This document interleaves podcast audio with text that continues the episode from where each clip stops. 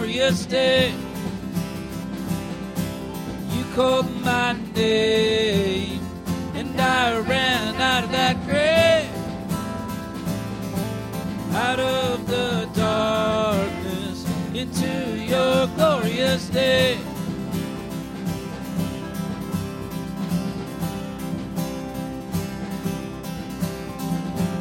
I needed rescue, my sin was heavy, the chains break at the weight of your glory. I needed shelter, I was an orphan, now you call me a citizen of heaven. When I was broken, you were my healing.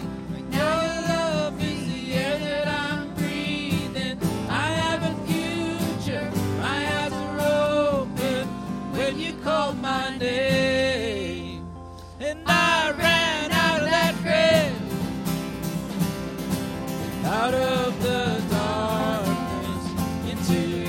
glorious day.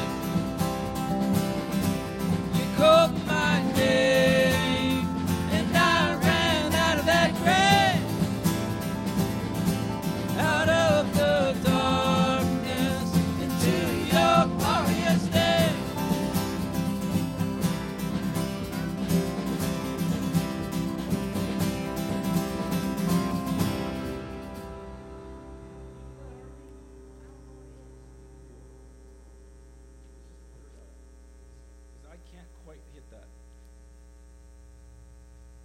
Yeah, we gotta watch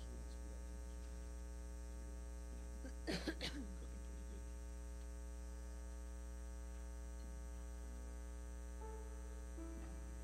Cooking pretty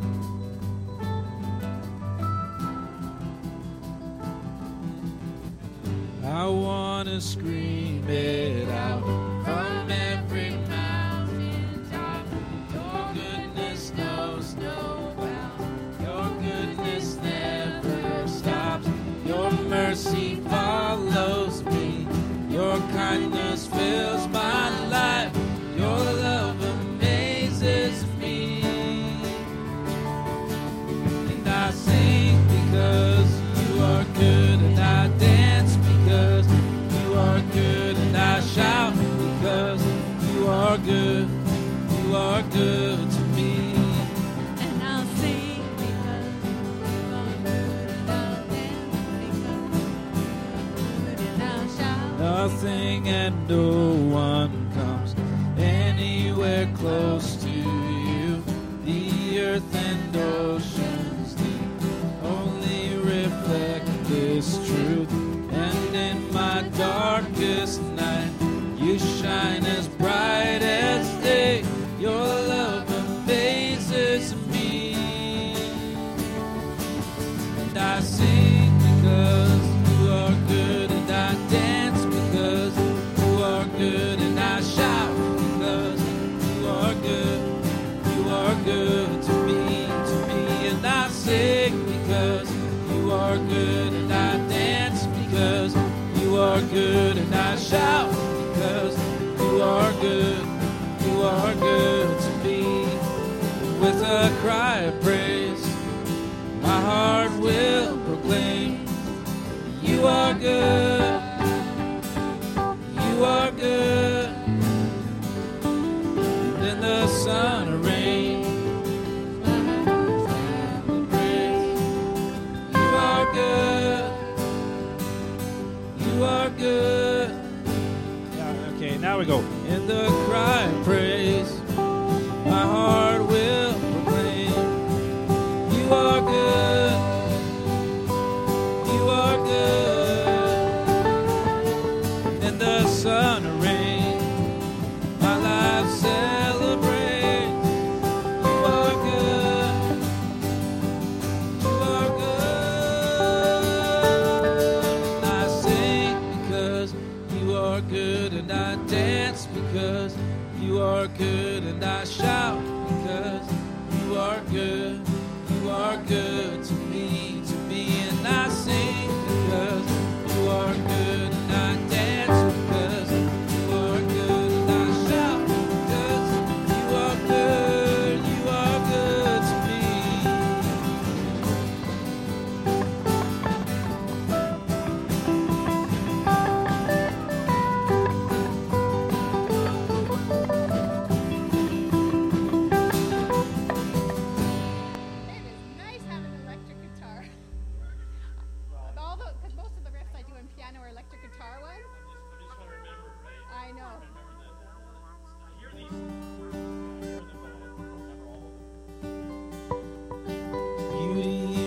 brokenness.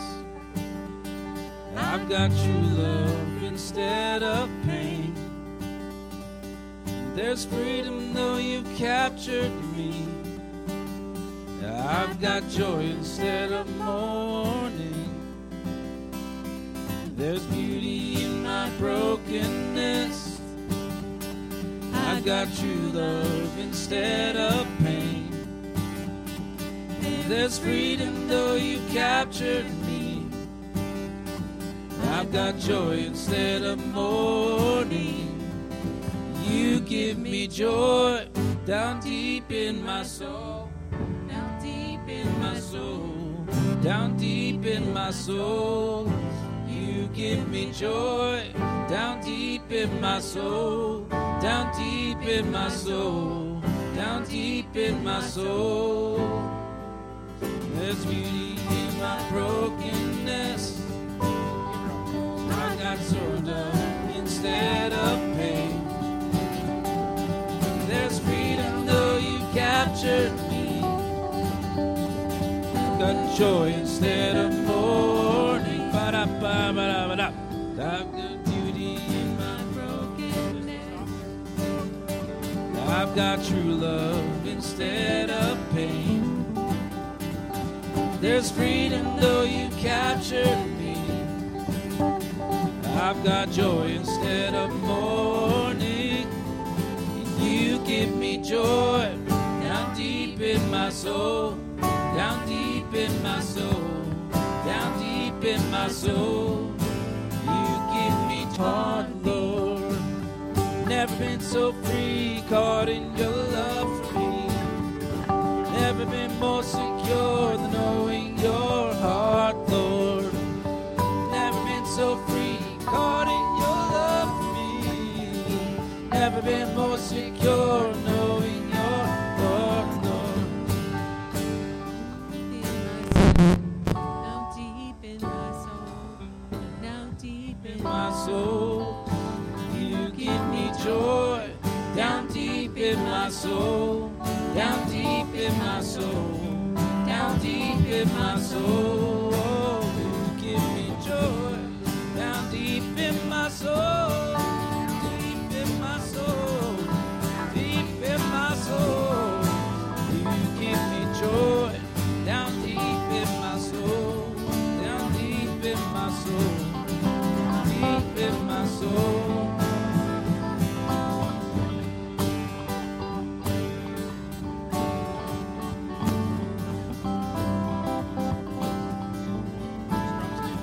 You haven't seen me till you see me filled with joy. You haven't seen me till you've seen me filled with joy. Remember, that's the piano part up in the high part. You haven't seen me when. You haven't seen me till you've seen me filled with joy. You haven't known me till you've known me filled with joy. You haven't known me till.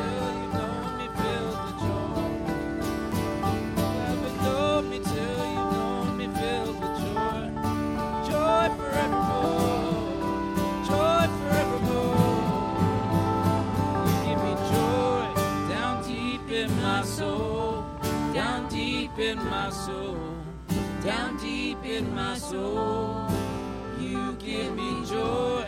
Down deep in my soul, down deep in my soul, down deep in my soul.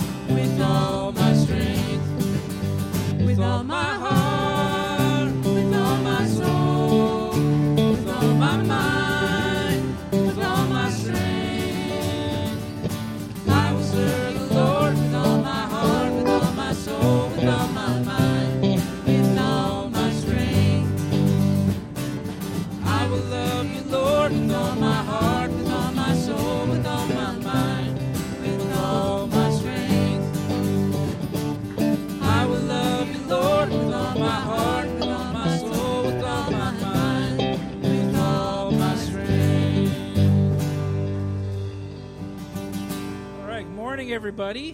Good morning. Welcome to Maple Street Worship Center.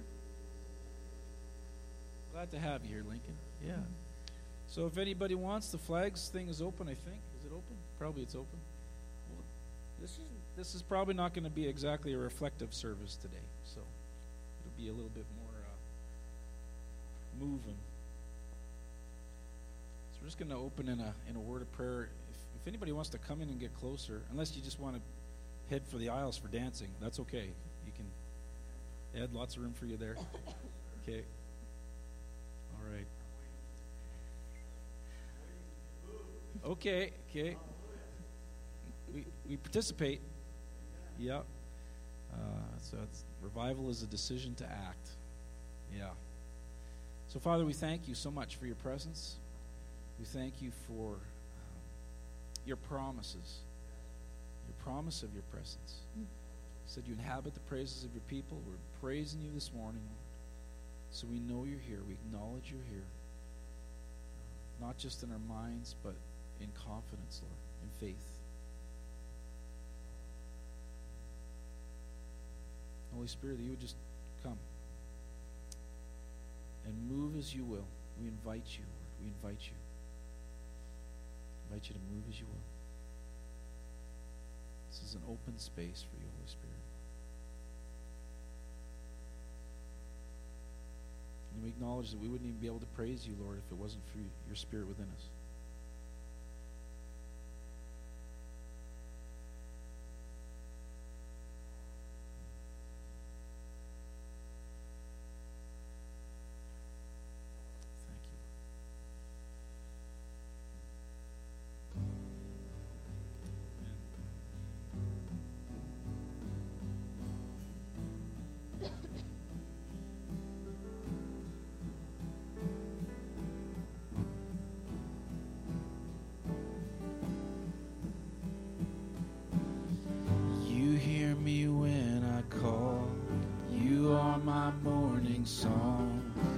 Darkness fills the night, it cannot hide the light.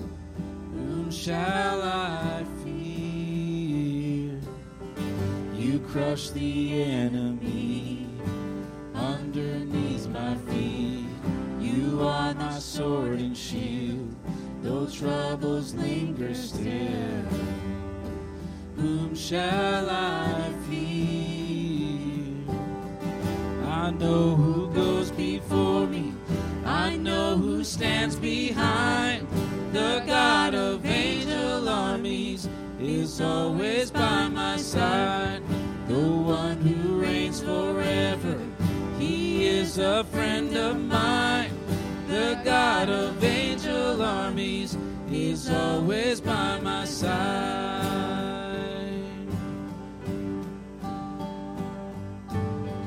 My strength is in your name, for you alone can save. You will deliver me, yours is the victory.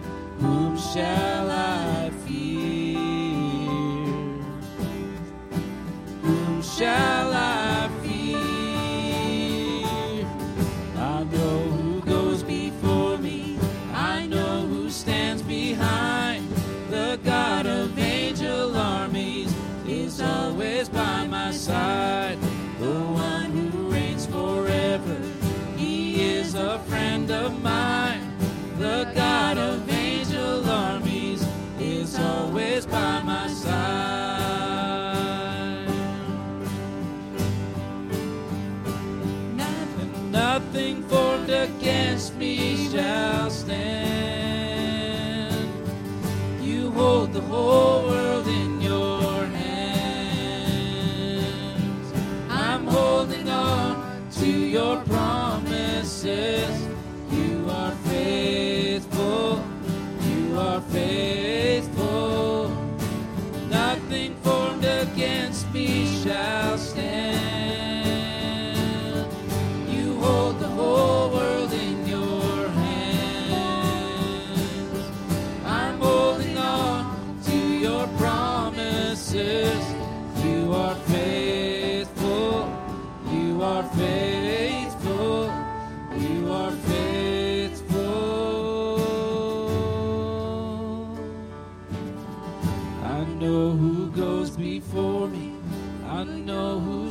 behind. The God of angel armies is always by my side. The one who sails before me, I know who stands behind. The God of angel armies is always by my side. I know who goes before me, I know who stands behind. The God of angel armies is always by my side. The one who reigns forever, he is a friend of mine. The God of angel armies is always by my side. The God of angel armies is always by my side.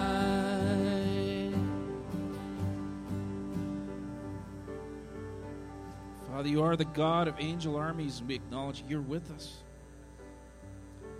You stand in front and behind, all around us. And it's from that position, that position of victory, that position of seated in heavenly places, that we praise and worship you here this morning.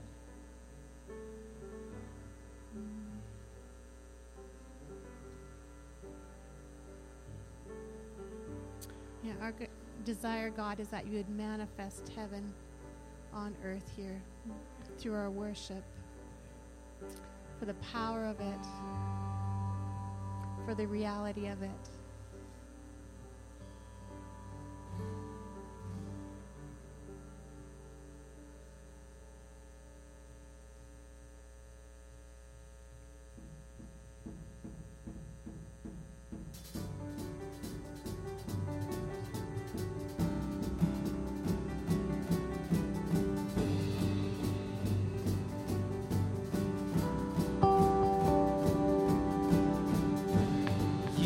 Stood outside my grave with tears still on your face. I heard you say my name. My night was turned to day. You came, and I knew that you come. You sang, my heart it woke up, and I'm not afraid to see your face. I am alive, you gave. I knew that you would come.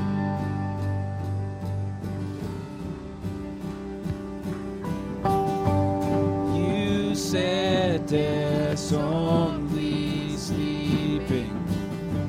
one word, my heart was beating. I rose up from my grave. My fear was turned to faith. Came. I knew that you would come, and you sang. My heart. Your face, I am alive, you came. I knew that you would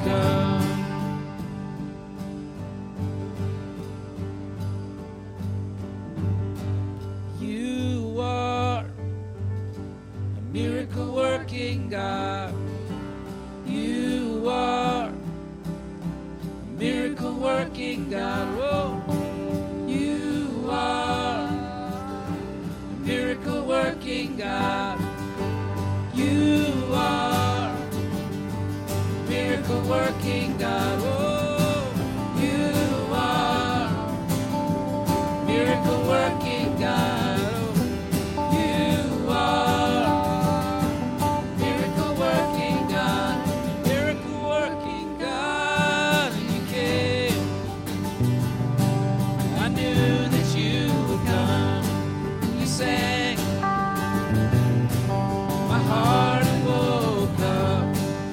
Not afraid to see you.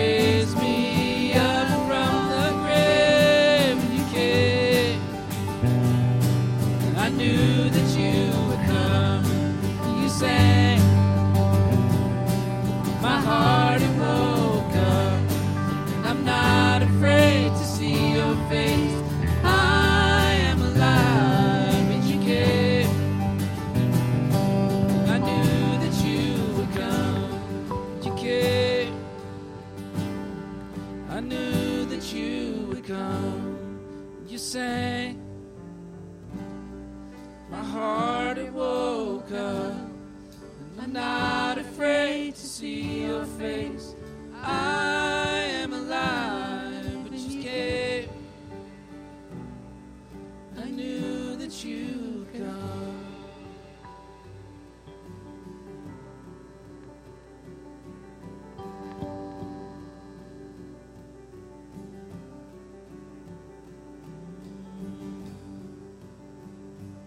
We declare that this morning to our own hearts.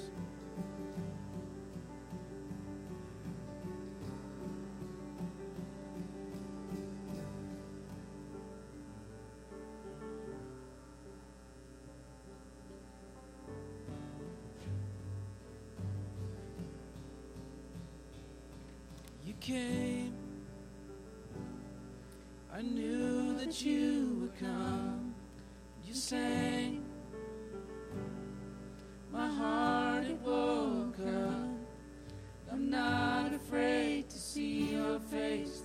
I am alive, but you came. I knew that you would come.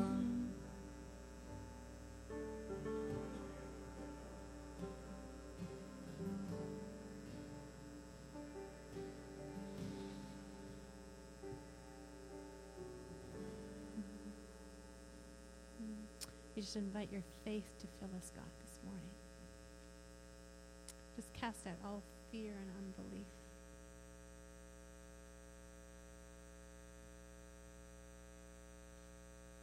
Would you pour your love into us this morning? Just pour your love. It's a perfect love cast out fear. We invite your love.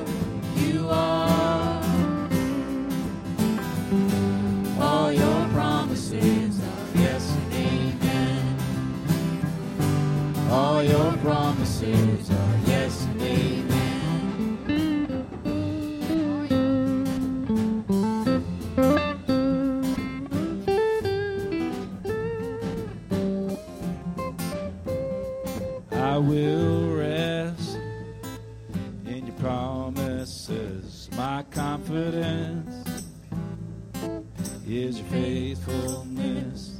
I will rest in your promises. My confidence is your faithfulness.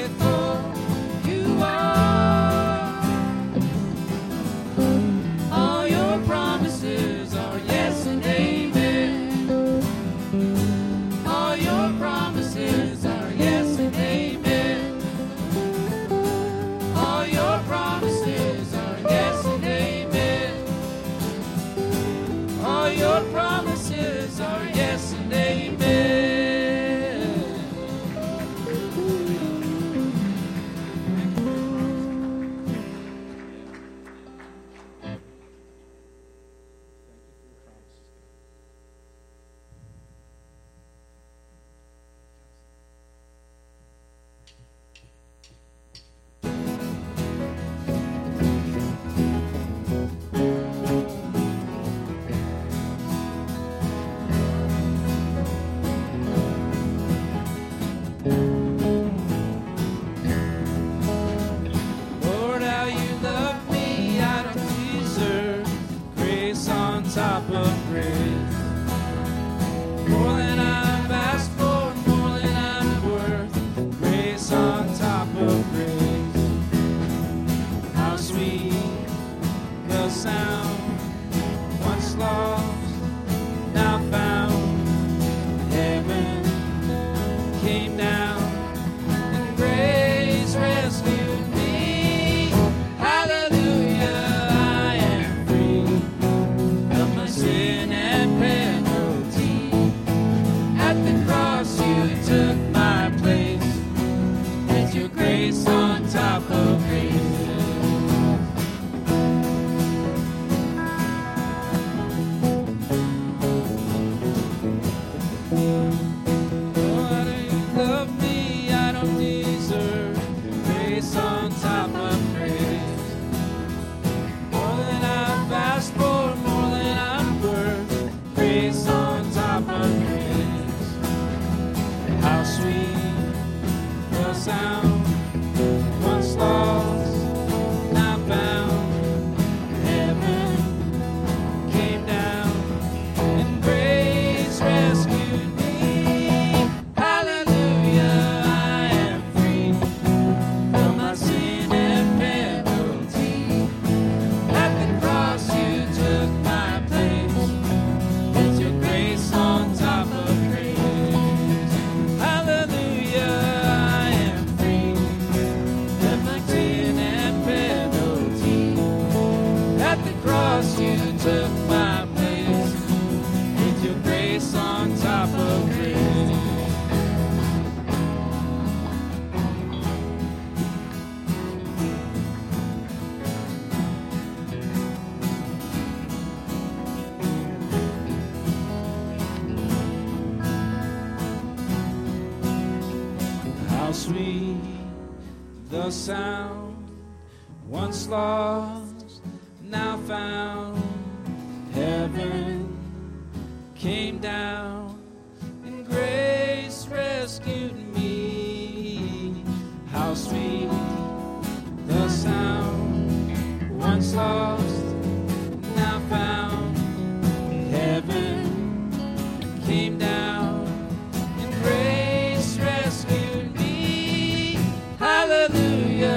I am free from the sin and penalty.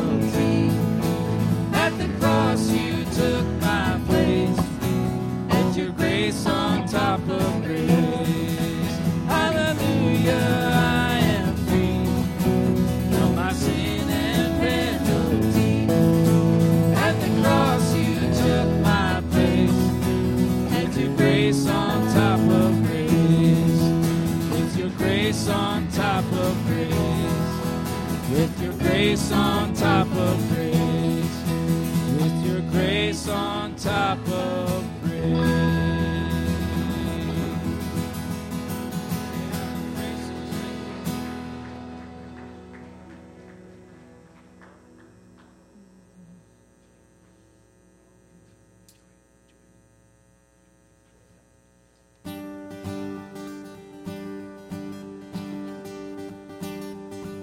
This one's new, but it's very simple. So eight and it's joy.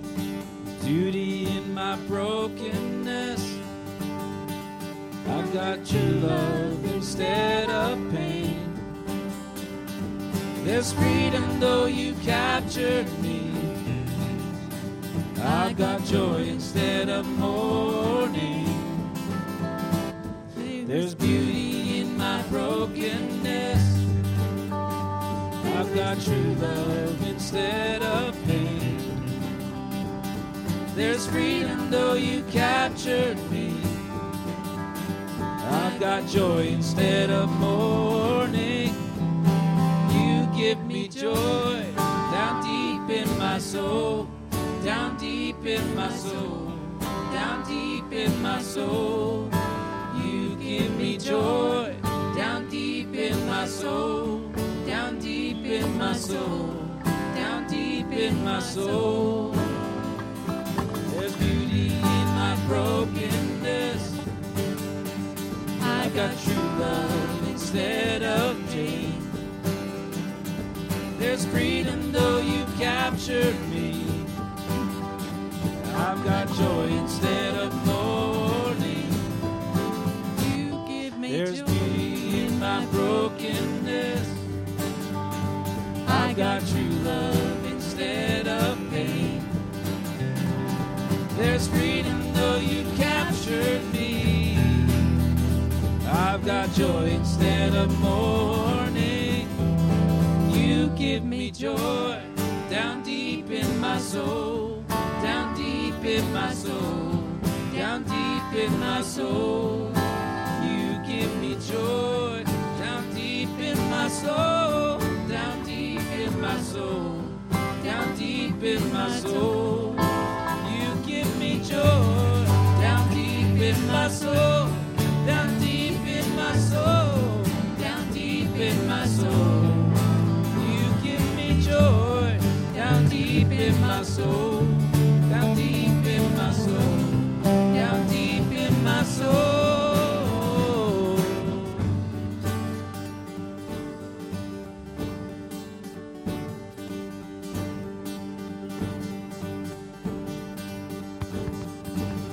Never been so free, caught in your love for me. Never been more secure, knowing your heart, Lord.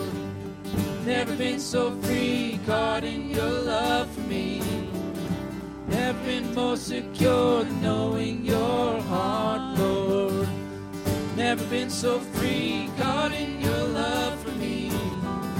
Never been more secure, knowing your heart, Lord.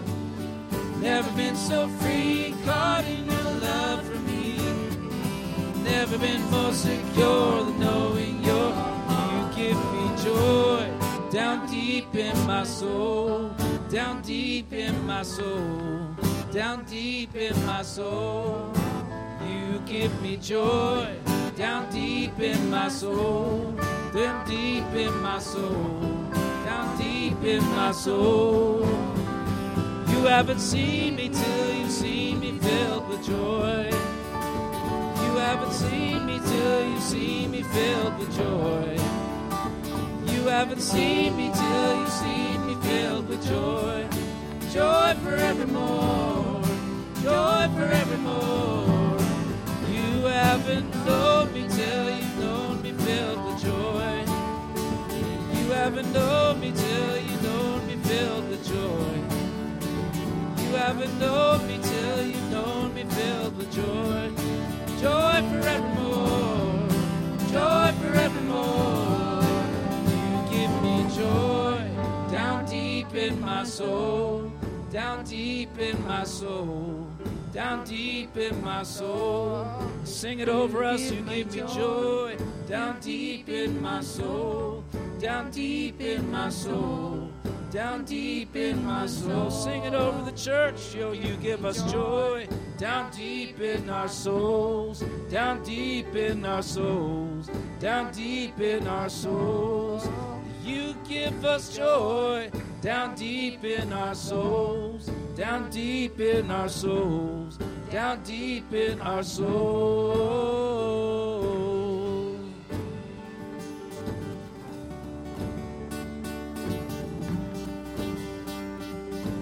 Pour out your joy, Lord.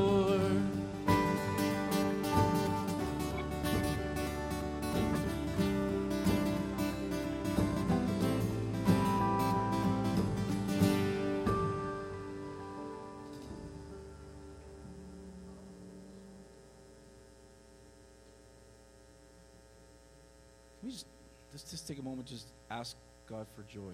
That's one of the, you know, that the parable of the talents, like enter into the joy of your Lord. That's that's part of the reward that we get. So we get to enter into the joy of our Lord. So let's just, just take a moment just to ask God to pour that in right now. So Holy Spirit, just release you, just ask that you would just release joy on this place. Just release joy.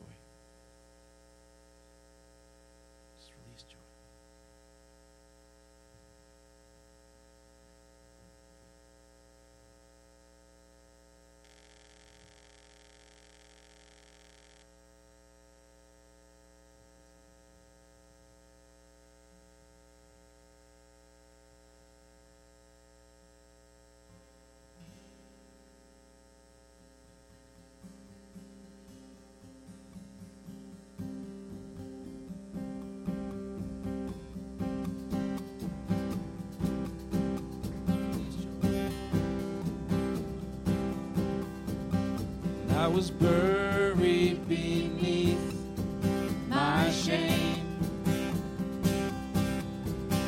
Who could carry that kind of weight? It was my tomb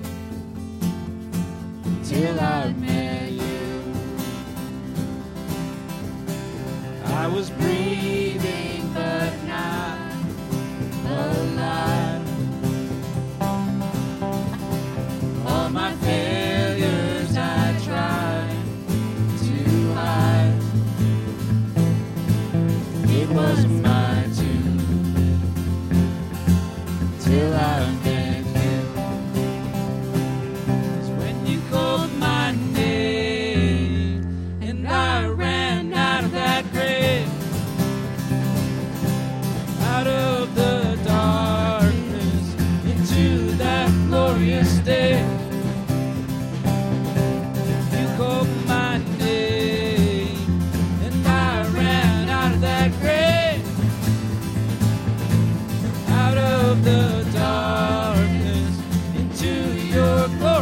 Day.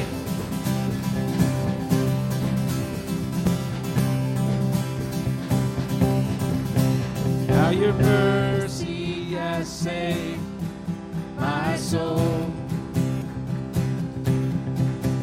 Now your freedom is all that I know. The old made new. Jesus, when I met. Called my name and I ran out of that grave, out of the darkness into your glorious day, out of the day and I ran out of that grave, out of the darkness into your glorious day.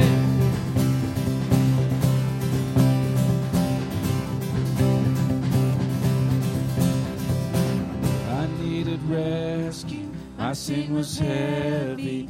The chains break at the weight of your glory. I needed shelter, I was an orphan.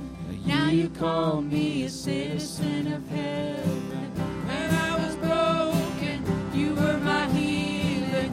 Now your love is the air that I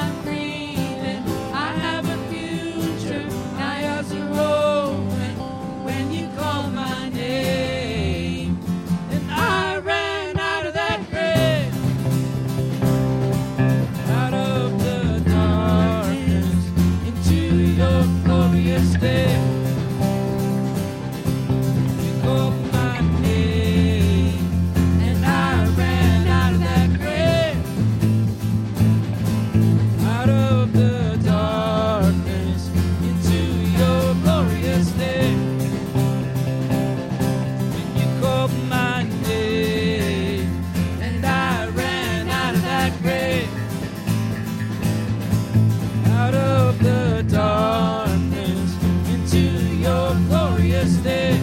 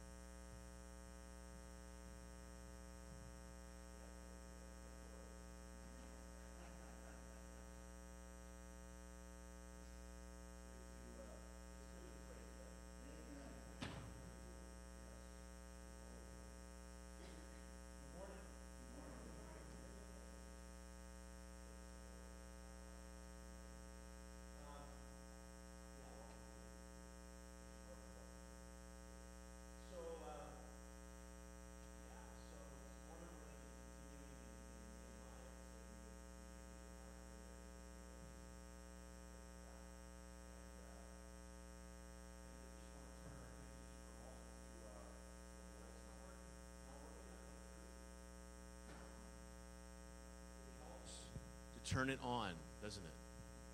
I, there's an O N button on there. It's on and mute, and I had it on the mute, so there we are. Okay, coming over okay now? Yeah. You can hear me, okay. So I won't start over again, but if you could turn your attention just for a moment to our bulletin. And, uh, of course, uh, a, a few things uh, happening. Um, won't go through everything. Trust that you'll take it and you'll you'll read it. Stick it on your refrigerator. Stick it in your Bible. Put it into a place where, uh, where we can... Uh, refer to it. And uh, a couple of things that are new. Really encouraged on the Tuesday nights. We've got some folks coming out. Tuesdays at six thirty p.m. when God's people pray. That's a study by Jim Cymbala, Brooklyn Tabernacle, six thirty. Uh, and we've been going into session number three on this Tuesday night. If you haven't been able to make it, you're welcome to come. And um, also wanted to mention, coming up next week, uh, we have... Um, During our Sunday morning gathering, we're going to have Jeremiah Rabel and uh, Leanne Welk, right? Welk. Got it right this time. You don't pronounce the woe part. I had it wrong. Penny corrected me. That was good. Glad I, I got that straight. So Leanne Welk's going to be with us.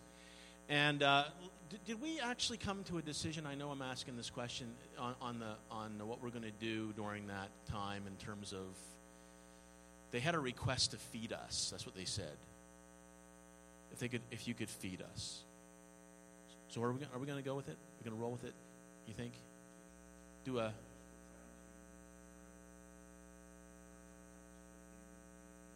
Yeah, they they said we'll do what they'll do whatever we want them to do. So if it means dancing on a the head of a pin. Pardon? Soup and sandwiches next Sunday. There we go. Soup and sandwiches next Sunday for everyone. And uh, just to let you know who they are, Jeremiah has, has recently been brought on. Um, he served at Mill Woods Assembly for a number of years, especially in the areas of media and uh, and, and multimedia and, and that sort of thing. And uh, has a lot of experience, brought on as an effectiveness coach, brought on to help churches, local churches, with various uh, aspects of their ministry and their outreach. And so Jeremiah is going to be with us. Also, Leanne is um, our district children's ministry director slash specialist, and she's going to be with us as well. And so soup and sandwiches, we're going to feed them, make them happy, and then uh, and then we're going to have a, uh, let them loose, and uh, just to talk about things like children's ministry and uh, just the, the missional side of the church. So stay tuned for that. Trust that you'll be uh, be able to, to make it with us that uh, Sunday. Also, on the back of your bulletin, you'll notice a, a, few, a couple of new things, or at least one new thing. That's the World Day of Prayer coming up on Friday, March the second at seven o'clock in the evening. And if you have any questions regarding that, please contact Sandy Tillotson. It's going to be held at Saint Mary's uh, Anglican Church. And also, just a reminder, friendly reminder as well, um, concerning uh, membership applications and plan to protect forms and things like that. So if you could, if you've taken the training, and uh, if you haven't already submitted your application form for, for ministry and so on, volunteering, we would encourage you to do that. And uh, we just want to have some of those things in, in motion as we move forward. So we're going to turn to our, ask our ushers to come this, this morning. And uh, just to, before, as they come, I'm just going to remind everyone that everyone is welcome to stay. We have cake for those birthdays that have been celebrate. We are celebrating in the month of February. So who this morning celebrated your birthday in the month of February? Well, look at here. We got John. And who else? Who else? You're the only one. You are special, unique. Amen.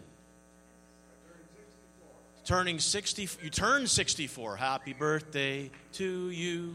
Happy birthday to you. Happy birthday, God. However you want to do it. Happy birthday to you, and many more. Amen. God bless you, John. Bless you, John. Bless you. So we're going to, to uh, go to our time that we be able to bless the Lord in our giving. So we're going to put the uh, prayer on the screen if we could do that. Thanks, you guys. So as we receive today's offering, we're believing you for heaven open, earth invaded, storehouses unlocked, and miracles created. Dreams and visions, angelic visitations, declaration, impartation, and divine manifestations, anointings, giftings, and calls, positions and promotions, visions and resources to go to the nations, and more souls from every generation, saved and set free, carrying kingdom revival. Thank you, Father. As I join my value system to yours, you will shower favor, blessing, and increase upon me so that I may have more than enough to co-labor with, to see Jesus get his full reward. Hallelujah and amen. Amen. Amen. How many know we are co-laborers with Christ? Did you have an announcement? You want to talk to me?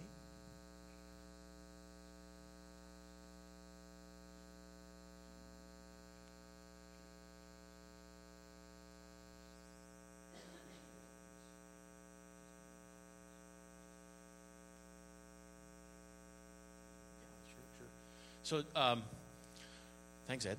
So, just to uh, before we before we turn into Nehemiah, I just want to uh, just want to give a little bit of uh, uh, information concerning uh, some of the changes that have been happening in our district office.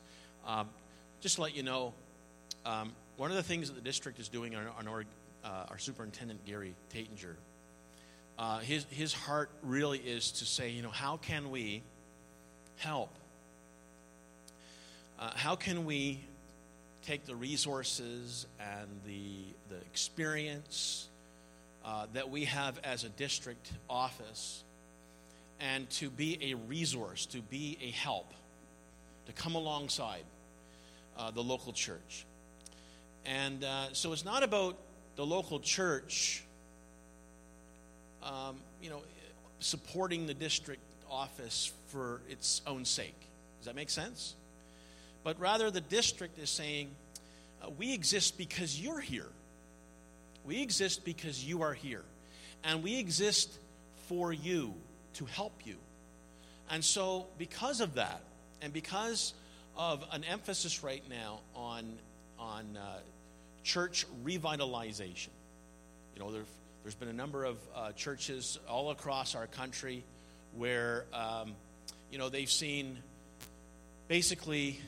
They they plateaued, they're in decline, the the, the life, the hope, uh, all of those different things, the, the missional uh, impulses, you know. It's sort of like when you go to the doctor and, and maybe your health isn't quite as good as, as what it could be. And so the doctor uh, is there to help you get on the right track. Same thing with massage therapists or with personal trainers or whatever.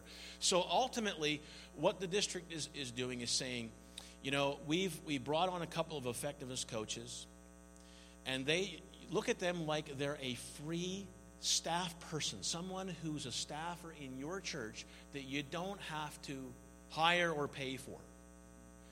And uh, they're willing. And, and this amazing thing is I, I've uh, I've messaged Jeremiah, and uh, Jeremiah gets back to you really quickly. And so you can actually have conversations. He's willing to have conversations on the phone. And so they're willing to come down. And, you know, what we want to be able to do is uh, we want this to be an inclusive thing. So this is not an exclusive uh, meeting with, with Leanne and uh, Jeremiah.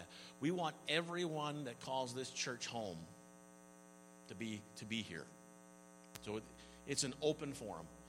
And because we want you to to catch what's in the hearts of our superintendent, what's on the hearts of our district leadership, and catch uh, a little bit of, of their heart for where they want to go in the years to come. And so I want to encourage everyone um, to clear the calendar.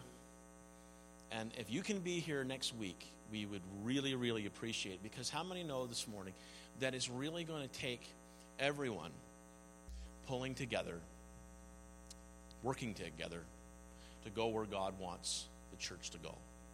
Because it's not it's not it's not just one member, but the body is made up of many members. Amen. And there are gifts that every member has in the body of Christ that makes a contribution. And I'm glad this morning that God has given me a few gifts, but I haven't got them all, that's for sure. Because and I, I need those uh, who have other gifts. They can bring that to the table, and they can be they can minister to me. They can build me up. They can encourage my heart, my faith, so that when I'm down, and it's like with my wife, you know, there's times. You ever experience this when there's times when you're when you might be feeling kind of in the doldrums, right?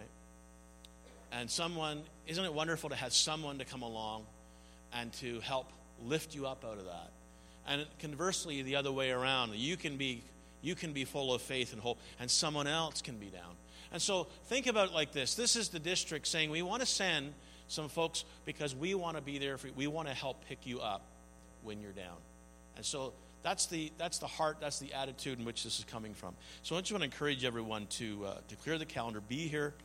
We will have soup and sandwiches, which is always great, to have a meal together and fellowship together, but also uh, to to see how our district is going to be um, uh, resourcing and assisting us. So uh, just keep that in prayer, keep that in mind, uh, an important piece uh, in the coming days. If you get your Bible this morning, turn into Nehemiah chapter two. Nehemiah chapter two. We're going to be looking at about the first ten verses. And Um, I'm not going to read everything. I'm not going to read everything, but I do want to. Um, how many were here last week? They were here last week, and we we talked about we talked about the burden of soul. I'm going to pick up a little bit on that this morning. We're going to continue on a little bit, and uh, I'm not sure if the title screen is up there or not, but um, it's it, my, the title is very simple: Burden, Blessing, and Battle. Burden, blessing, and battle. And uh, so in Nehemiah chapter two, and it says in verse one, it says, "And it came to pass in the month of Nisan, in the twelfth year of King Artaxerxes, when wine was before him, that I took the wine and gave it to the king. And now I'd never been sad in his presence before. Therefore the king said to me, 'Why is your face sad, since you're not sick? This is nothing but sorrow of heart.' And so I became dreadfully, dreadfully afraid, and he and, and said to the king, 'May the king live forever. Why should my face not be sad when the city, the place of my father's tombs, lies waste, and its gates are burned with fire?'" Now last week, as we were moving into this, and we're going to stop here in just a moment, we're going to pray. Father, we, we come, Lord, humbly to your word again. We thank you for your word. We thank you that there were those who took the quill and inspired of the Lord, inspired the Holy Spirit. They penned these accounts for our benefit. And so we ask you, Lord, this morning that, Holy Spirit, will you illuminate our hearts? Will the truth of, of your word burst forth with life, and not life only, but God with action. That we not be, that we be doers of the word and not hearers only. So Lord, may your word, our hearts, may we act upon it, and apply it to our lives and to the life of this body in Jesus' name. And everyone said together, amen. Amen. Now the, the text, of the, the portion that I just read this morning, and we're going to go a, a little bit further into this, but you'll notice last week, and, and, and Nehemiah is now in the presence of the king, and he's he's still, if you if you remember, he's still carrying this burden that he had. He's still carrying this burden. And if we make a comparison between the first verse of chapter one and we look at the first verse of chapter two, what actually has happened now, there's about four months that has passed now, four-month lapse, between the time that Nehemiah first received the report and until Nehemiah now is in the presence of the, of the king. And I want you to know that this is something has not left Nehemiah. This has not left him. He is still carrying this great burden, this concern that caused him, as we had mentioned last week, it caused him to sit down, it caused him to weep, it caused him to mourn, it caused him to fast and, and to pray. Now, we don't know really what all took place in the four months. We really don't know all the details, but what we do know is Nehemiah's posture uh, in prayer. And in verse six of chapter one, uh, you'll note that it said that he was fasting, he was praying, and, and it says that he was in day and night, day and night, seeking the Lord on behalf of the people in, in Jerusalem.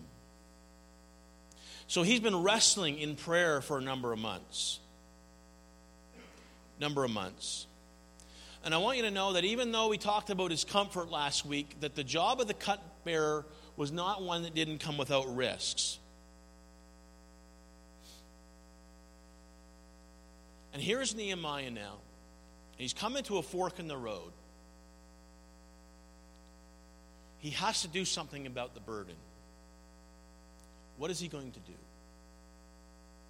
What is he going to do about his security in the palace, and what is he going to do about the condition in Jerusalem?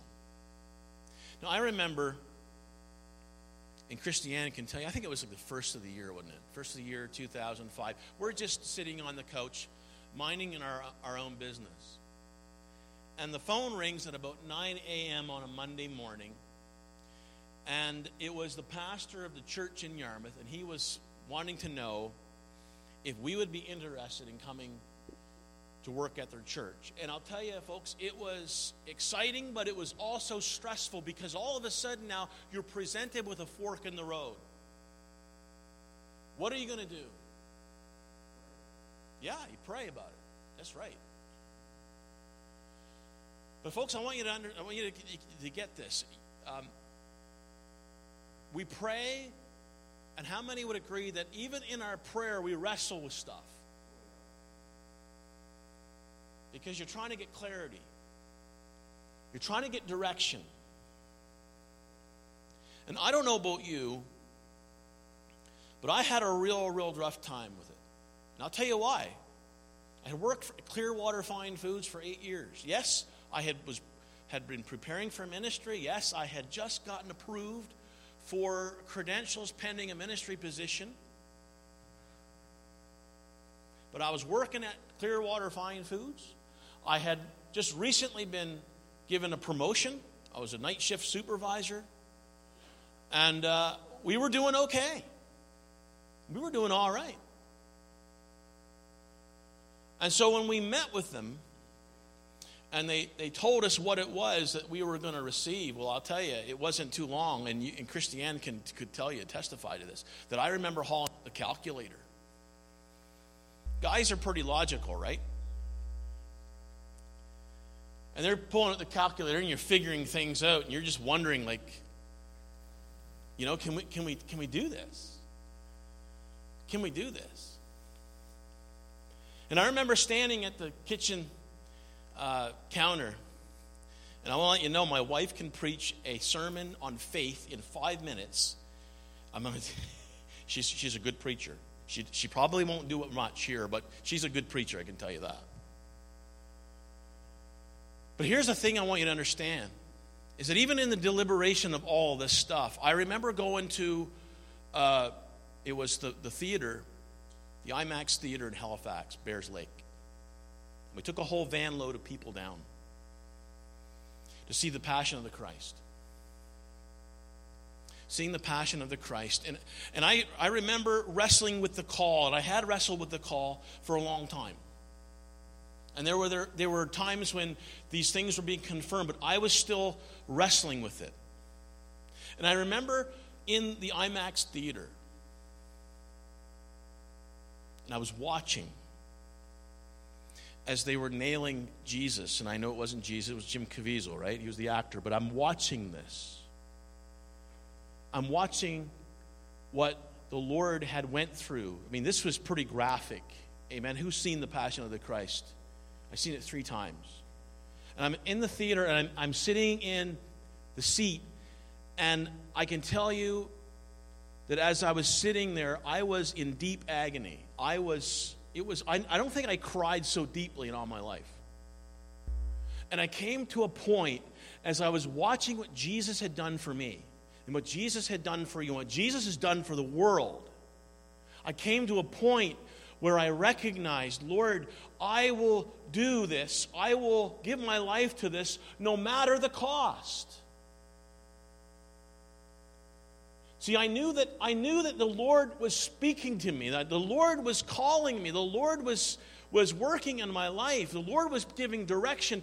But folks, it was it was like I was in that, like Nehemiah, in that four-month period of what am I going to do with this? What am I going to do with the call? What am I going to do with this burden? And I came to a fork in that road, and I made that decision. The Lord, I will do whatever it's going to take, no matter what the cost is. And so here's Nehemiah, kind of like a buddy that we had, telling us a similar story and how they had worked and they had had a house in Moncton, New Brunswick, and they had uh, had finally he, he was being called into the car dealership. He was working in the count, accounts department, and he goes into the, the manager's office, calls him in, and the manager offers him a promotion, a promotion he'd been waiting for almost ten years. And yet the Lord was putting a burden on his heart, a call, same thing on his wife. And he came to a fork in the road. What am I going to do? What is Nehemiah going to do with this? And can I ask the question this morning, what are we going to do with the calling that God has placed upon the church? How many understand that the church does not exist for itself? Anybody know that? The church does not exist for itself. Jesus didn't call twelve disciples, live with them, teach them about the kingdom, teach them to pray, then be his apprentices, to preach the, the good news of the kingdom, to heal the sick, to cleanse the lepers, to raise the dead. He didn't give them the power of the Holy Spirit just so that they could have a party. How many agree with that this morning? It's not to serve themselves. No, he gave them, he gave them all of this training, and he gave them the power of the Holy Spirit. And he says to them, Matthew twenty-eight, Mark sixteen, and he says it even in Acts chapter one, go, go, go into the world. I'm sending you. Stay in the city until you've received what? The power of the Holy Spirit. When the power of the Spirit comes upon you, then what? You will be witnesses unto me, starting in Jerusalem and then to the ends of the earth. That was the calling on the disciples.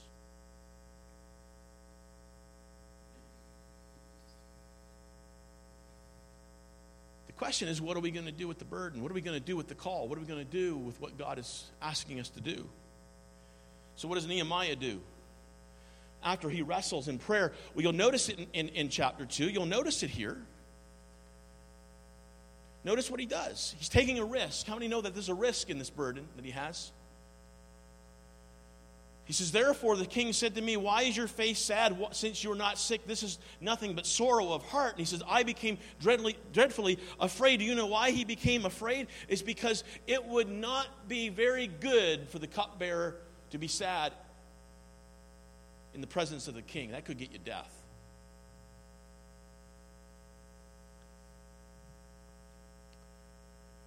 Why does your face look so sad when you're not ill? Can I say this this morning, that it's when we have a crushing sense of burden and responsibility, that's when God can entrust us with the work, when there's a burden. And I believe that the Lord has called us, not, not just to the need. Remember, I said burden, not to the need, just to the need. How many understand this morning that if we tried to meet every single need that there is out there in this town, it would crush us?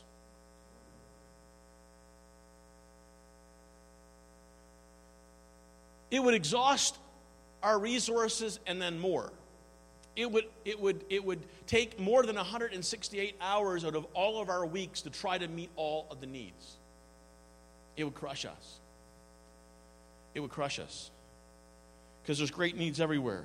But what God is asking, God is asking that we would follow the call when it comes to a specific burden that he gives for us. Because how many know that God has a specific assignment for each and every one of us?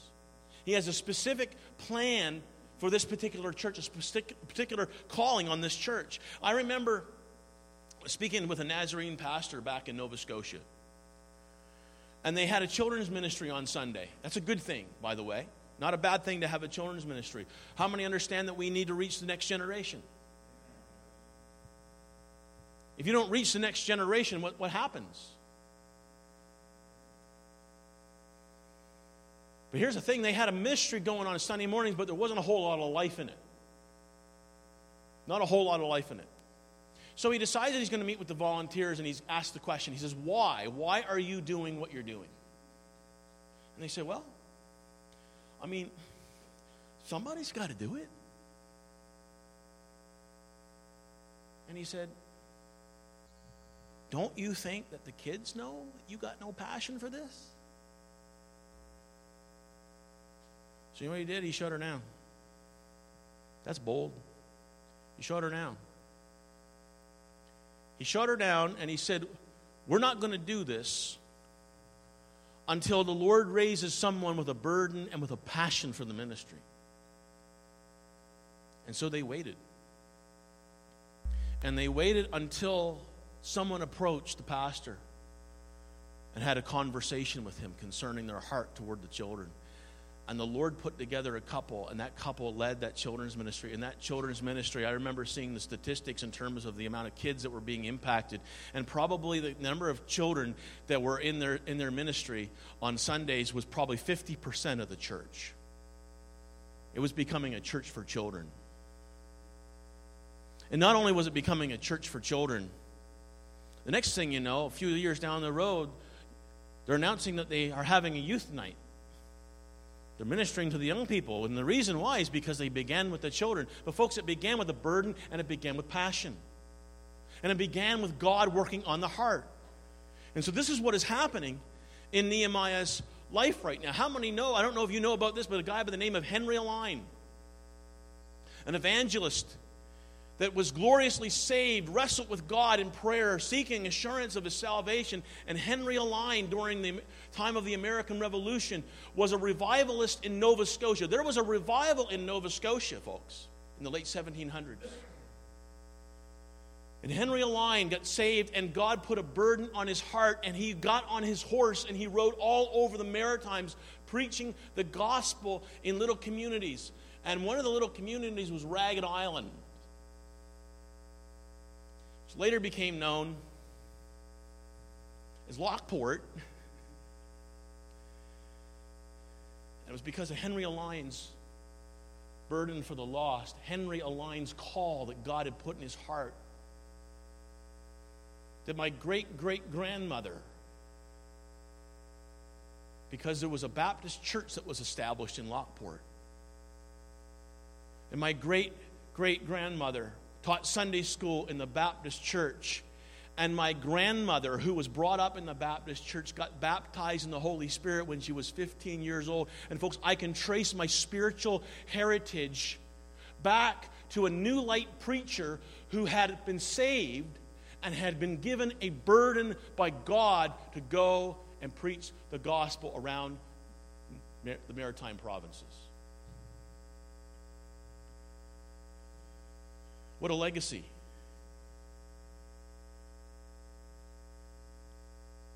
It was a burden. It was placed in the heart of a woman named Alice Gagarius. She was over fifty years old. And she was a school teacher. And she was a public speaker. And she was from New Hampshire. And she got filled with the Spirit. And she heard a prophetic message. And in, in that prophetic message, she heard God drop into her heart the word Newfoundland. And she had no idea where it was. So she went to a map to find out where Newfoundland was, and she answered the call of God with the burden in her heart to go to Newfoundland. And the reason why the Pentecostal Assemblies of Newfoundland exist today is because of her and the burden that God had put into her heart.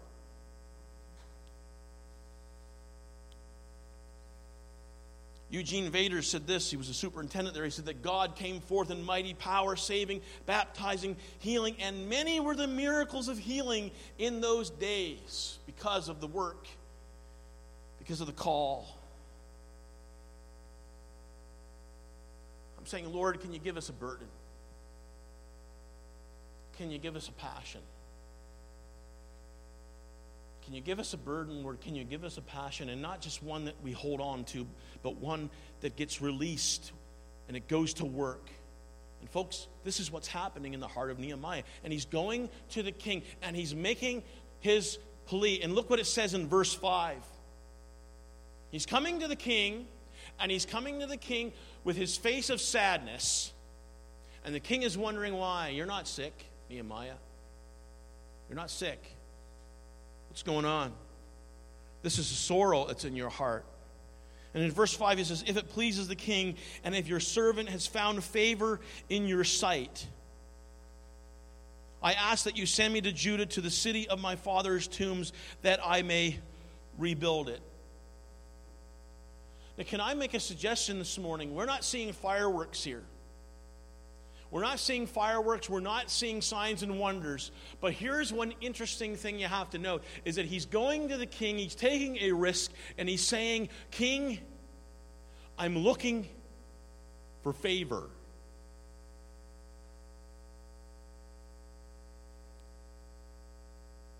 I like to try to fill in the story a little bit, thinking to myself, maybe that while Nehemiah was praying, God was softening the heart of Artaxerxes and preparing him for that moment when Nehemiah would approach him and request the favor of the king. That he would say, if it pleases the king, if your servant has found favor in your sight, I ask that you send me to Judah. In other words, King, I know you're in charge and I'm in your, in, in your service, but would you permit me to go? How many know that's a big request? He's the cupbearer. The king could have said, absolutely not. You work for me. Let them figure it out. He didn't say that. Then in verse seven, furthermore, I said to the king, if it pleases the king, let letters be given to me for the governors of the region beyond the river. He's not just asking for favor. Now he's asking for safe passage. And he even gets to the point, look at this, it says, and then he asks, in a letter to Asaph, the keeper of the king's forest, that he may give me timber. So there's favor, he's saying for favor, he's asking for safe passage, now he's asking for resources. Folks, Nehemiah never had anything except a burden. Nothing. How many understand that we got better than King Artaxerxes? Hmm? Give me timber to make beams for the gates of the citadel, which pertains to the temple, for the city wall, and for the house that I will occupy. Wow. And it tells us that the king was able to give what Nehemiah needed, because these were practical needs. If I'm going to do this, if I'm going to go, I need your favor, I need safe passage, I need the materials to be able to make it happen. Folks, that was his request to an earthly king. How many know this morning that it's God who is the one who brings the favor? It's God is the one who, who says, I will be with you. Remember, he said to the disciples, he's calling them to go into the world with the message of the gospel. But then he's saying, lo, I will be with you. How long? Just for today? A week? A month? A couple years? No, no. He said, I'll be with you. My presence will be with you even to the very end of the age. Folks, we've got a promise that God is with us. We've got a promise that God's favor is resting upon us, upon us. We have a king, the king of all kings and the Lord of all lords. And I need to hear this, folks. But folks, he has more. He has more than the timbers in the forest. He's got more than the stones that are in the quarries and in the mountains. He's got more than that. And he's even got more than the cattle on a thousand hills.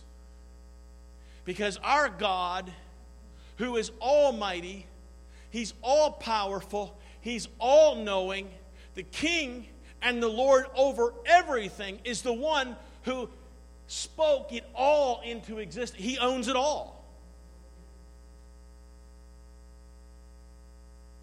You see, when I when my kids come up to me and they say, "Hey, Dad, can can I do this?" Guess what? I ha- I can only give them out of what I've got. Amen?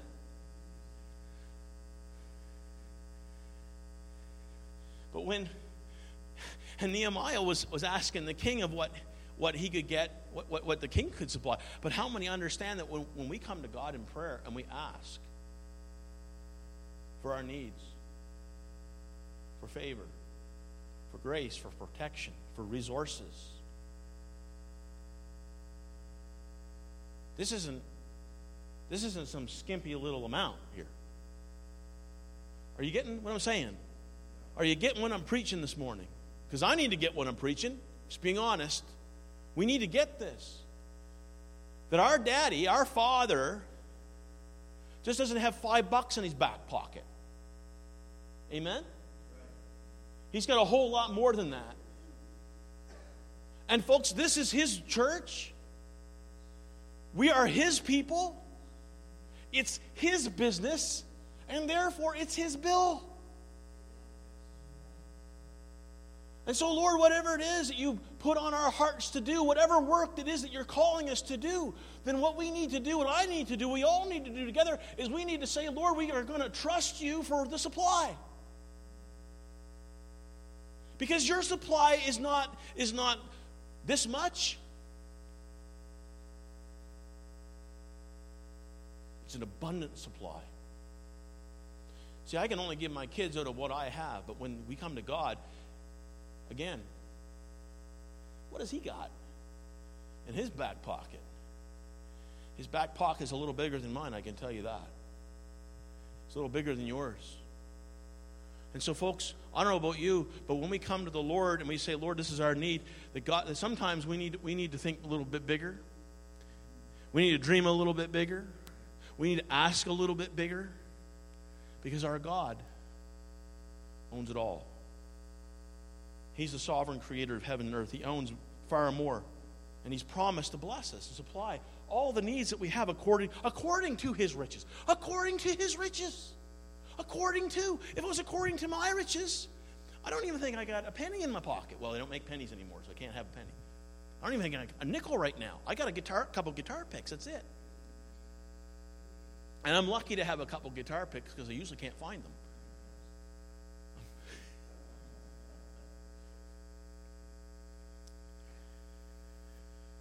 So here's Nehemiah. He's been called, he's been commissioned, he's been sent. He's been sent by the king with the king's supply. But we're not just talking about the earthly king, we're talking about King Jesus. That's the supply that he has. That's the supply that he has. And he says, I then I went to the governors in the region, verse nine, in the region beyond the river, and they gave them letter, the, the king's letters, and now the king has sent the captains of the army and the horsemen with, with me. So there was, he was bringing that safe passage. And so Nehemiah was able to go. Nehemiah was able to go to and, and, and do that which the Lord had been asking him to do. But here's the interesting thing. If you go down, so we've, we've noticed the burden. We've noticed the blessing. And that's what I wanted to focus on is the blessing. The, the blessing of, of, of favor, the blessing of provision, the blessing protection.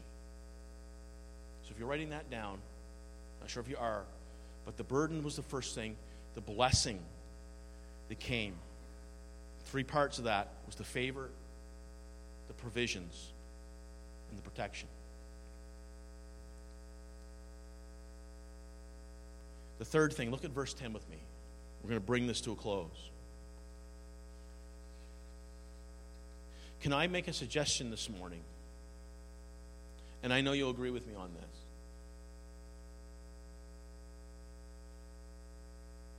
That when the Lord calls someone to do something for him, the enemy's not going to be happy.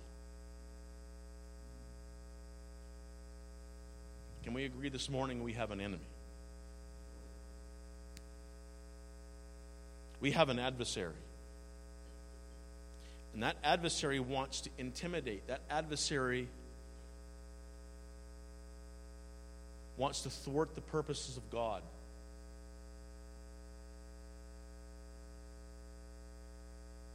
Look at verse ten. When Sanballat the Horonite and Tobiah the Ammonite official heard of it, mm-hmm, they were deeply disturbed that a man had come to seek the well-being of the children of Israel. And if you've read Nehemiah, some of you might be reading a little bit ahead.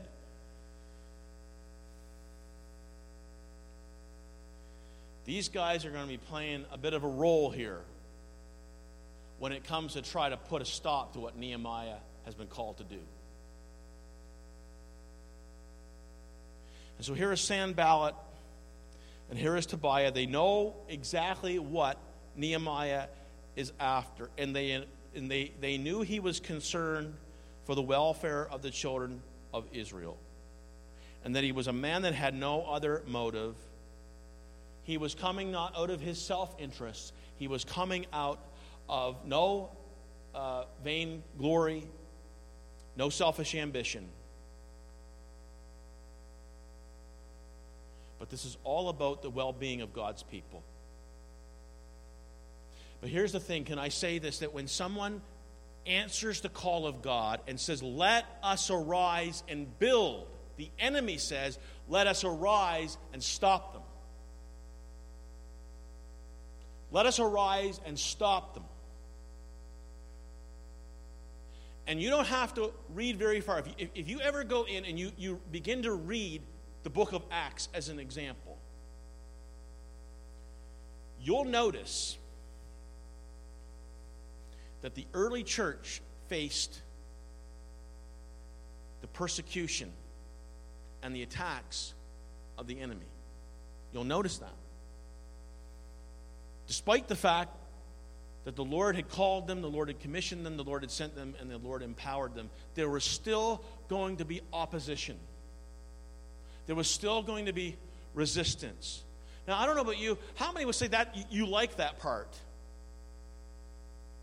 You like that part. I surely don't like that part.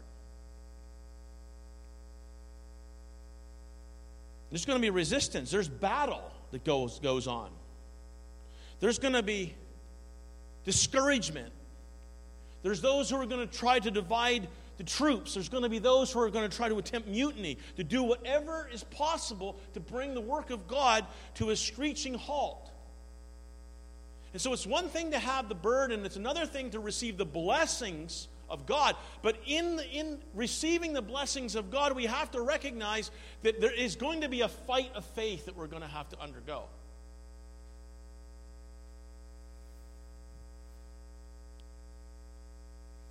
So there's Nehemiah's burden, his call, his favor on him, and his determination. But folks, with that determination, it's like when you're watching the Edmonton Oilers, right?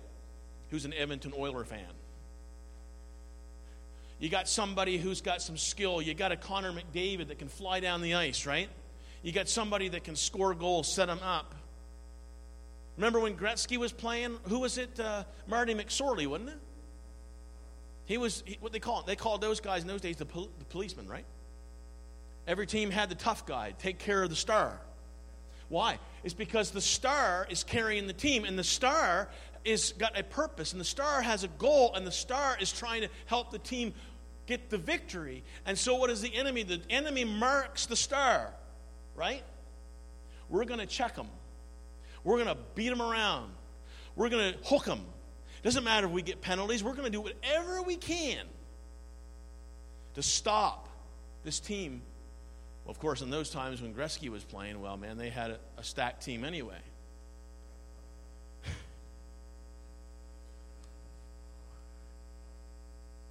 Just try to stop Gretzky. Got to try to stop Messier and Anderson and all the rest of them. Curry, Coffee, they all fly. But Nehemiah becomes a marked man.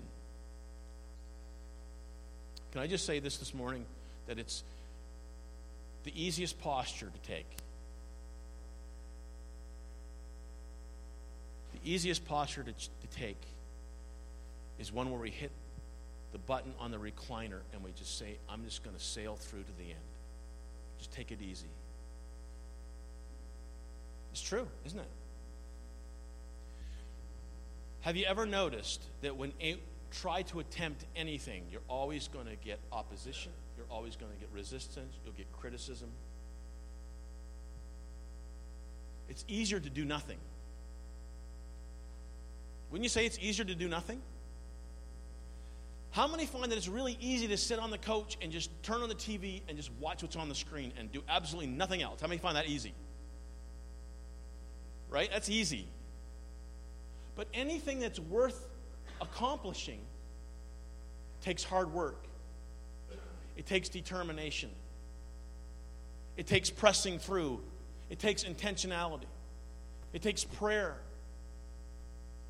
It takes warfare. Why? Because the devil does not want us to be about God's business.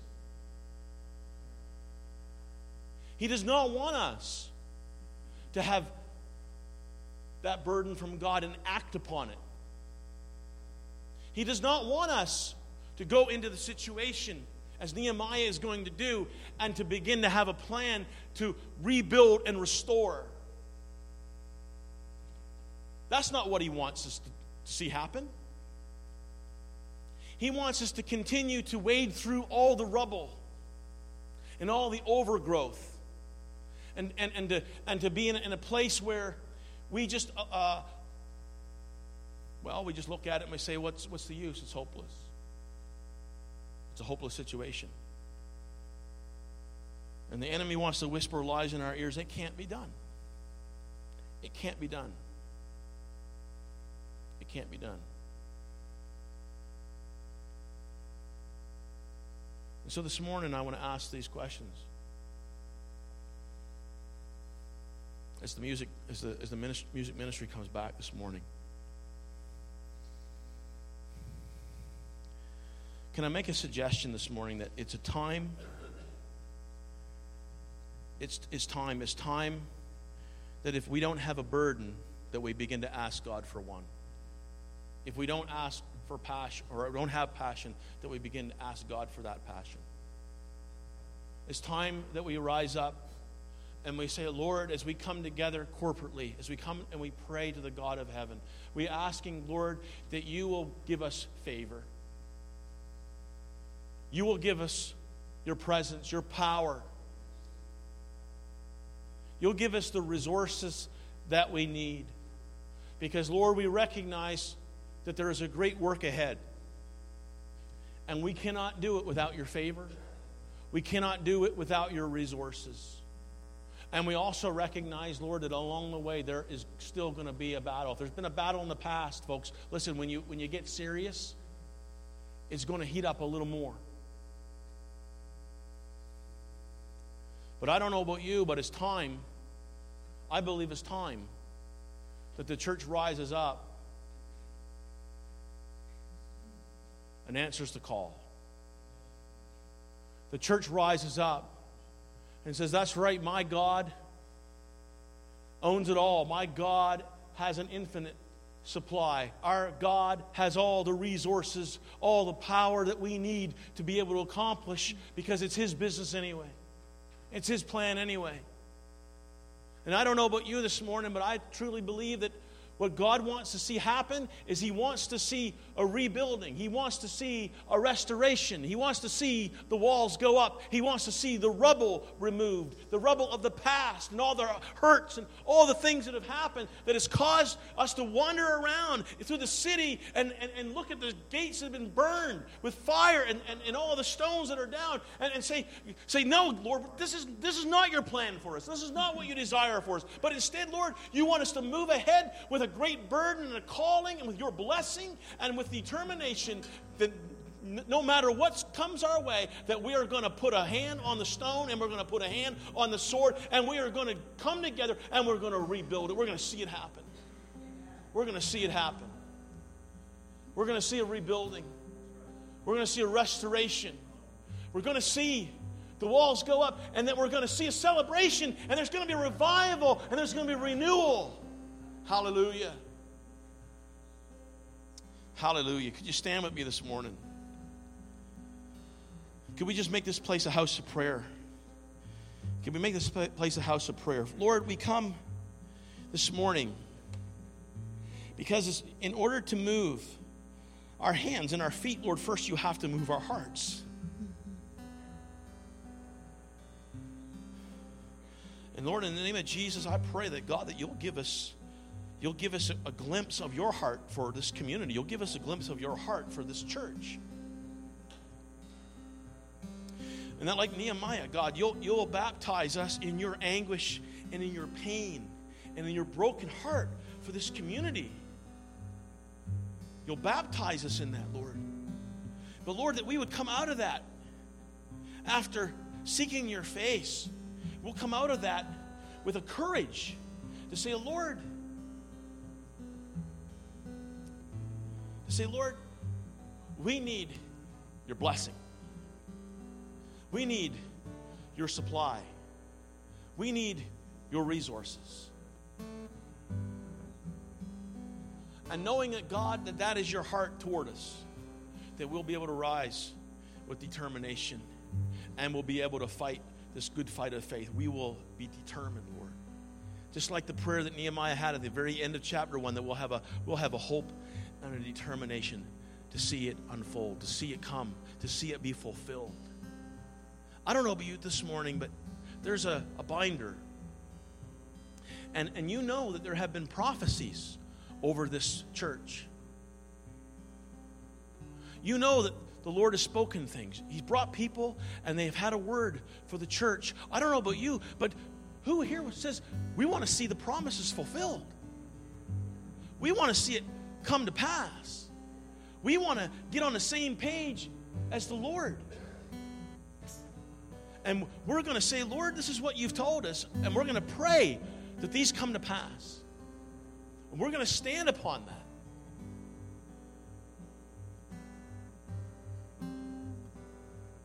But folks, can I also say that it's going to take, and we're going to see this as we move into next week, we looked at reality and we look at resolve.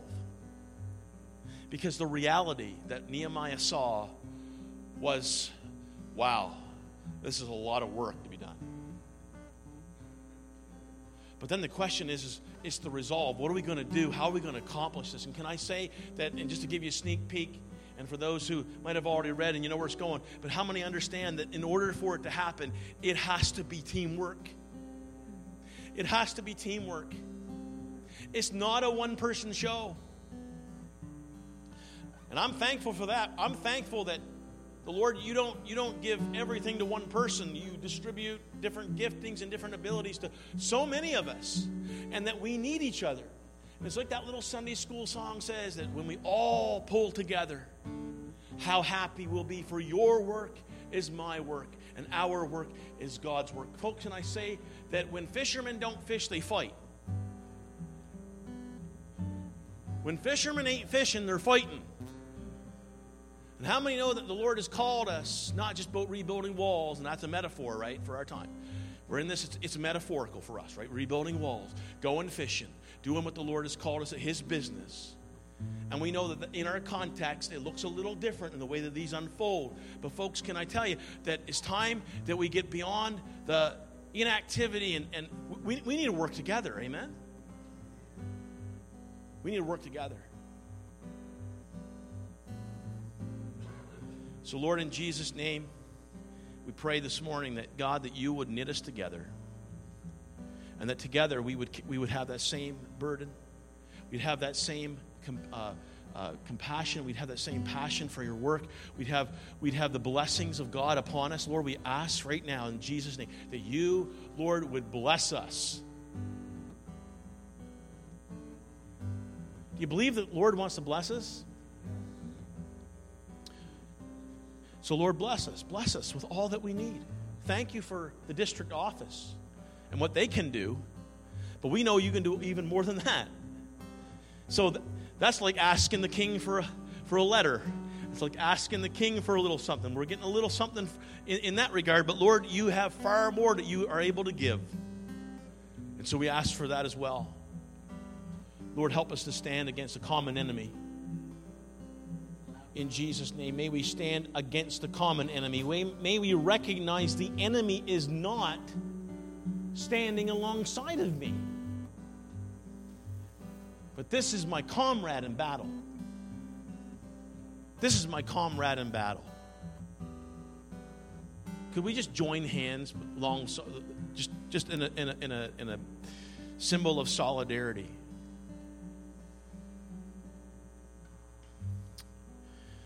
Praise your name.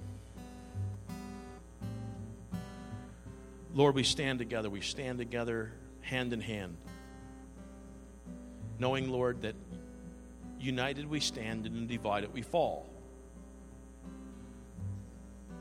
Knowing that, Lord, that when we partner with each other and we partner with your plans and purposes, that, Lord, that we can become, I really truly believe this, that the church is meant to be an unstoppable force in this world. Did you hear that this morning? The church is to be an unstoppable force. You know why the church is to be an unstoppable force? Is because when you have the Holy Spirit of God living in you, when you have the Holy Spirit of God leading you, when you have the Holy Spirit of God speaking to you, teaching you, guiding you, and on you to empower you supernaturally, that becomes an unstoppable force. And so, Lord, we pray together that we will arise, we will build, we'll see the walls go up. In Jesus' name. In Jesus' name. In Jesus' name. You believe that this can happen this morning? Hallelujah. Hallelujah. Let's just worship him. Let's thank him. Let's praise him for his blessings, his supply. In Jesus' name, in Jesus' name, in Jesus' name. Hallelujah. Hallelujah. It's take, time to take back. It's time to, to, to deal with the rubble. It's time to rebuild. Amen. Amen. Where do you, where you want to go with it, guys? Where do you want to go? Which one? Whom shall I fear? Whom shall I fear? That's right. Hallelujah. Can we put that on? Whom shall I fear on the screen?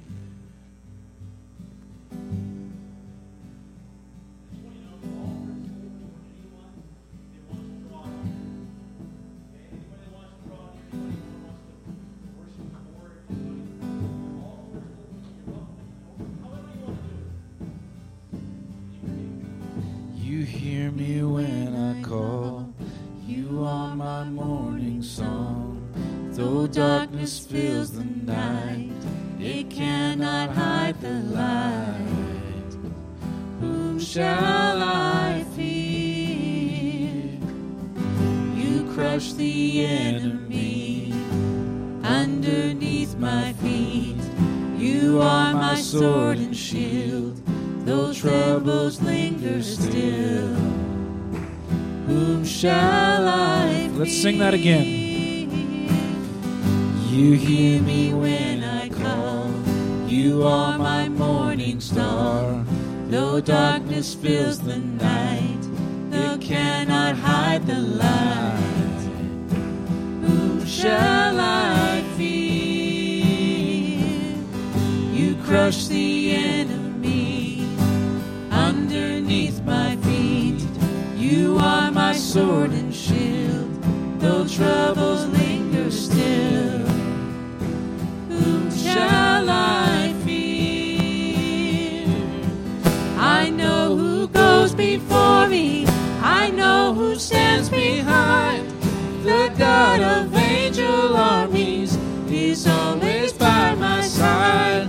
The one who reigns forever, he is a friend of mine.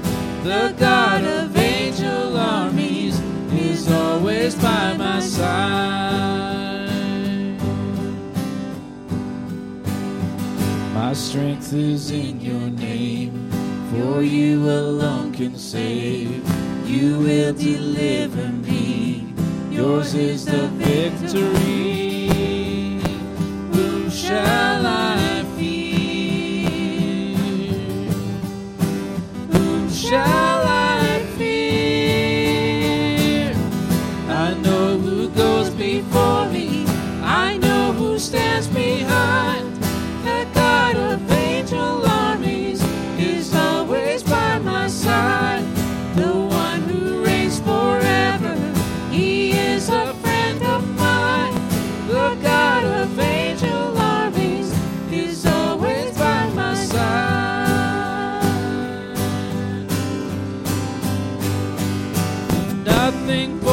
Against me shall stand. You hold the whole world in your hands.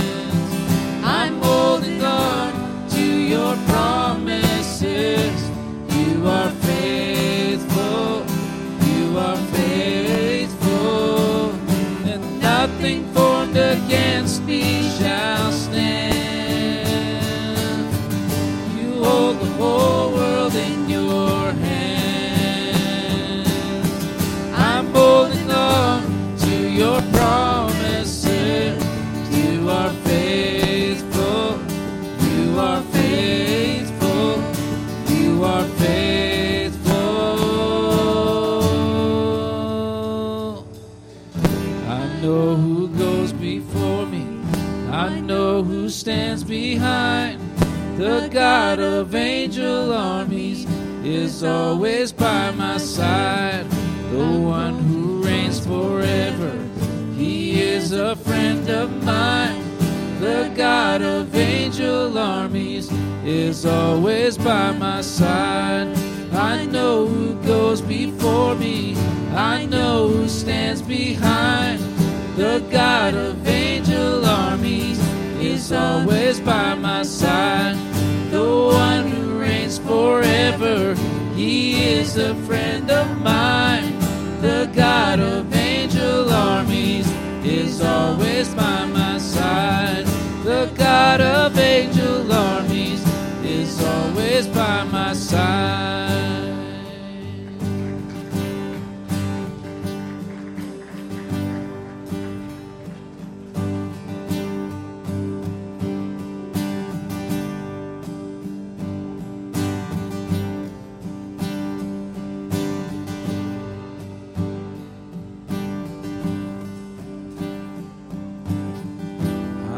Who goes before me? I know who stands behind. The God of angel armies is always by my side. The one who reigns forever, he is a friend of mine. The God of angel armies is is always by my side.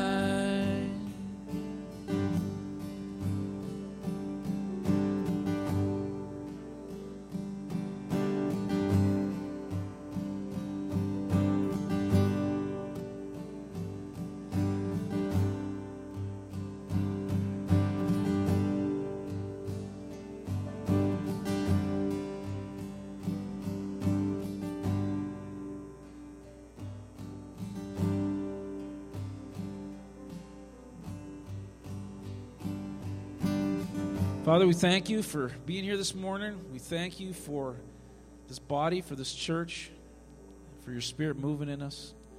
And we ask that you'd send us all out to go make disciples this week, just as you commanded us. So we take the church out of these walls and go. In Jesus' name, amen. Have a great week, everybody.